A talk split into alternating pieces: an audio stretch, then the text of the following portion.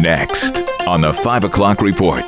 Borrow more money, spend more money. That is not going to work. They're fiscally demented, I think. What is in these documents? Like a box of chocolates. You never know what you're going to get. Hoping and praying that it doesn't take the rest of my house out. Now, let's go to the newsroom. Good afternoon. Thank you very much for joining us. I'm Mark Webster. Borrow more money, spend more money. That is not going to work. Just how much is too much when it comes to America's debt load? Treasury Secretary Janet Yellen is warning Washington will hit its debt ceiling in a couple of days. President Biden thinks questioning raising that ceiling is crazy. No, they're fiscally demented, I think. They don't they don't quite get it. Indiana Republican Jim Banks says Biden has that accusation backwards. This president has spent more money than any country in the history of the world has spent in just two years. That's why we have a $32 trillion national debt, record high inflation because they're printing more money than ever before. If anybody's fiscally demented, is Joe Biden. Illinois Democrat Raja Krishnamoorthi says not raising the debt ceiling would be economic suicide. If we don't raise the debt ceiling, we go into default, and only one default is enough to nuke the economy. But Virginia Republican Bob Good says Democratic doom and gloom is unwarranted. If we reach that debt limit, all it does is force us to prioritize our spending. Every uh, area of government ought to be accountable for how they're spending hardworking taxpayer money, and nothing should be immune to that. America's current national debt closing in on $32 trillion. Republicans still pressing for answers from the White House over GarageGate, mishandled classified documents from now President Biden's time as vice president. House Speaker Kevin McCarthy. The White House tried to say it was all cleared up on Thursday, and now that we find there's more. I think there's a lot of questions that uh, continue to raise, and we want to get all the information possible. Fox News contributor Joe Concha. What is in these documents? I think that's the most important thing. The special counsel, you know, it's like a box of chocolates. You never know what you're going to get. And once they start digging through them, these documents pertain to Hunter Biden and Ukraine and China. Congressional Republicans also are looking for answers on the origins of COVID. Some experts say some previous explanations don't really add up. Looked at, you know, what, what did we miss? What happened? What went wrong? And how can we fix this? Professor Gerald Parker at Texas A&M, an advisor to the Senate Health Committee, which put its own report out, he says there are flaws in the theory that COVID came from a Wuhan wet market. It's mostly made up of seafood. Only a few vendors there sell wildlife.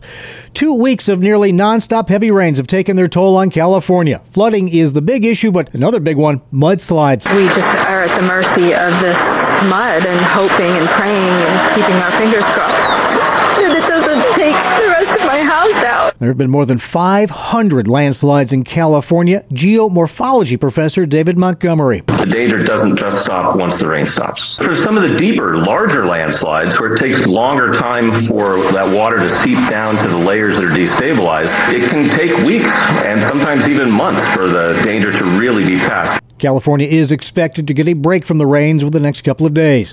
Been putting some important things off due to inflation. You've got plenty of company there. Nearly 40% of Americans put off medical care last year amid the highest inflation rate in the U.S. in more than 40 years. That's according to a new Gallup poll. The figure was up 12% from 2021. Nearly 30% said the medical treatment was for a very or somewhat serious condition. CBS's Jim Krasula. Russia being criticized by Ukraine's first lady for a missile attack on an apartment building during an address at the World Economic Forum in Switzerland. Elena Zelenska said there is nothing off limits for Russia. The attack on that building in southeastern Ukraine killed 44 people, including five children. Meanwhile, Ukrainian forces are stateside training fast and furious on America's Patriot missile system, hoping to better repel deadly Russian attacks back home. About 100 Ukrainian soldiers began training this morning at Fort Sill, Oklahoma, in the operation and, just as important, the maintenance of Patriot air defense missiles. Defense against the Russian missile barrages being unleashed against Kiev, Dnipro, and other cities is Ukraine's most pressing need. But the Pentagon says the training on the high tech Patriots will take several months. CBS Pentagon correspondent David Martin. Still looking for answers in Nepal to a deadly plane crash. Officials told the BBC the pilot asked to change runways on approach. After he was given the clear, the plane crashed. As armed police guard the hospital, families wait outside.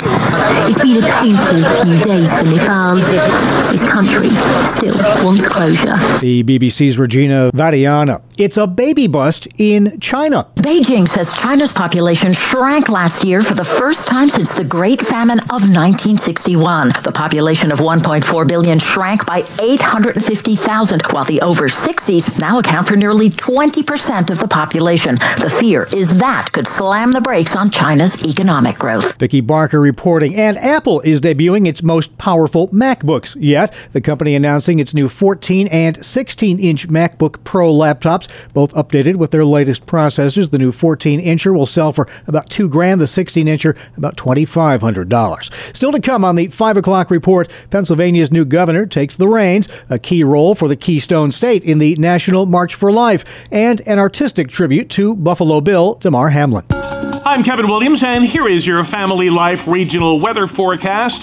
The expectation is colder air comes in later in the week with a bit of snow and possibly a more significant pattern change later next week to get a more robust and consistent winter pattern. In the meantime, a few spots of rain and drizzle and temperatures in the 30s to near 40 overnight into your Wednesday with some scattered showers of rain and snow. And then for Thursday, it's cloudy. Showers in Pennsylvania. A rain, snow, icy mix trending to rain in New York State with high temperatures from the mid 30s in central New York to the mid 40s in northwest Pennsylvania. Thanks, Kevin. Checking the stories now, making news where you live across New York and Pennsylvania. 49 year old Josh Shapiro sworn in today as Pennsylvania's 48th governor with inauguration ceremonies in Harrisburg. The Democrat says he hopes to work together with Republicans. I want to be able to walk in on day one with a team that's ready to go, that's prepared to get to yes and get our government working again. The way House Republican leader Bryan Cutler sees it, Shapiro's background as a lawmaker is a good sign. Well, I think that Shapiro has a distinct advantage over any of his predecessors having come from the legislature. So he certainly understands the process and really what it takes to get a bill across the finish line. Shapiro's swearing in ceremony featured three Jewish Bibles. An investigation underway after an armed man was shot outside a federal building in Philadelphia's Center City area. Court security shot the man who allegedly approached him while holding two edged weapons. Pennsylvania State Police releasing the identities of two men killed in a crash on I 80 in Monroe County. Fox 56 Wolf TV says, according to the PSP, 68 year old Don Innes of Weatherly and 31 year old Jeffrey Bates of Danville died after being ejected from their vehicles. A Pennsylvania with a key role at Friday's March for Life in Washington. Kurt Weaver of the Pennsylvania Family Institute is the production manager for the massive event. I get to oversee all of our production companies, working with all the media outlets, making sure our live feed goes well, and uh, running the stage. Weaver tells Family Life that this year's march will include a celebratory tone following the Supreme Court decision overturning Roe v. Wade. And so here we are looking at a post Roe world, which many of us probably thought we would never see, but by God's grace, we've seen. And that is something certainly to celebrate because we know that more lives will uh, be saved. Bus trips from across the nation will take thousands of pro life advocates to the nation's capital. Weaver says anyone else can watch the concert and speeches online at marchforlife.org. National School Choice Week includes a celebration next week in Pennsylvania. We get that story from Family Life's Terry Diener. As schools across Pennsylvania prepare to celebrate their success during National School Choice Week, students, parents, and educators will shine a spotlight on public charter schools at the state capitol. The event will be held on Monday in the rotunda of the Pennsylvania Capitol. More than 500 participants are expected to attend.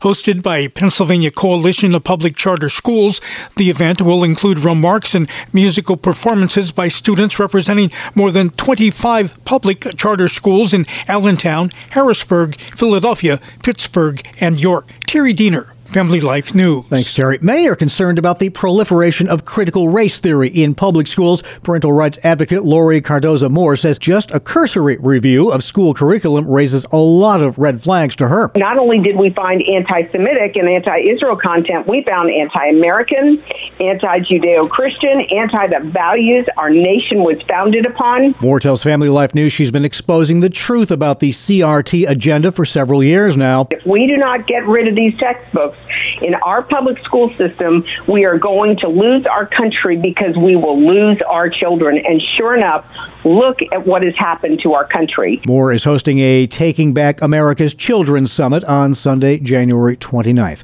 To the Empire State now, 600 NYSEG customers in Schuyler, Steuben, and Yates counties in western New York have no heat, and it might be days before they get it back. The story from Family Life's Brandon Dixon. Affected residents in the towns of Wayne, Tyrone, and Barrington are being told they should prepare prepare to go without heat and hot water until further notice.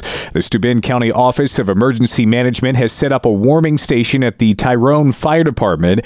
Director Tim Marshall reminds customers to conserve their hot water and avoid using propane or kerosene heaters in their home as they can produce carbon monoxide. Also, he says be careful when using electric space heaters as they can be a fire hazard. Brandon Dixon, Family Life News. Thanks, Brandon. Now, immigration. New York City Mayor Eric Adams pressuring Governor Hochul to shift the massive wave of migrants in his city to upstate New York. We get more on that from Family Life's Jeremy Miller. Yeah, the crisis is taking a bite out of the Big Apple's resources, and the mayor wants upstate communities to take in some of the 40,000 plus migrants that have flooded the city. Adams claims it could be a boost to struggling upstate cities with dwindling populations. Governor Hochul pointedly ignored the ongoing influx of migrants during her State of the State address and later defended that omission by saying it was not important outside of the Big Apple. Jeremy Miller, Family Life News. The city of Jamestown, New York's already seen its share of that illegal immigrant traffic. At least 35 from Colombia have arrived since Christmas. More on the way. The Mexican border is 2,000 miles away from Jamestown, New York. So, how they get here is a good question. State Senator George Borrello says Governor Hochul has declared New York a sanctuary state and business is booming. Every community now is a border community, and it has visited every state all across this nation. So, uh, no one is really immune, no matter where you are. Borrello says Governor Hochul has made New York a migrant magnet. A new painting in Buffalo pays homage to a Bills player nearly killed in a game earlier this month. The story from Family Life's Dee Haley. A new mural in Buffalo's Larkin Square features Buffalo Bill Damar Hamlin making a heart sign with his hands while wearing his number three jersey. The artist behind it, Adam Zyglis, told reporters the mural is for people across the country and represents how they came together to support Damar and Buffalo. Zyglis said he was inspired by love and unity, and the mural represents that love and unity in Buffalo and throughout the nation. Dee Haley, Family Life News. Thank you, Dee. Your nightly market report is up next, brought to you by Ambassador Advisors. Here's Family Life's Dave Margolotti. It was a calm session of trading on Wall Street today. Goldman Sachs reporting a big earnings miss before the bell, and their shares fell more than 6%. Tech stocks with a solid performance, with the NASDAQ faring the best of all. Big name winners were Tesla, Morgan Stanley, and NVIDIA, as they rose 7, 6, and 4.7% respectively. Earnings season will continue with Netflix reporting on Thursday. Oil climbing to $81 a barrel. The Dow lost 391 points today, the S&P 500 down 8 and the Nasdaq gaining 15. Ambassador Advisors is a Christian financial planning firm helping faithful stewards do more. Online at ambassadoradvisors.com. Thank you, Dave. This is the 5 o'clock report on family life. So far, you're probably sticking to your New Year's resolutions. Good for you, but it's not too late to make a few more. Hi, I'm Rob West with your Faith and Finance Minute. How about resolving to tweak your taxes? First, check your withholding.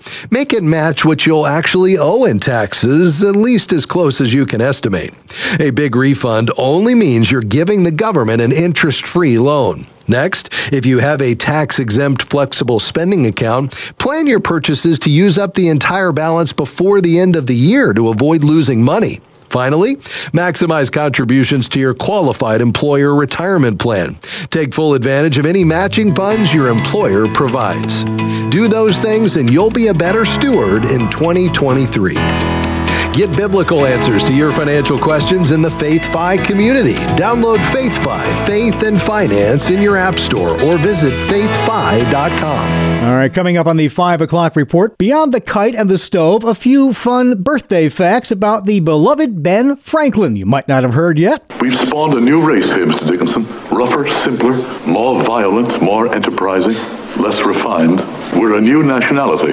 We require a new nation.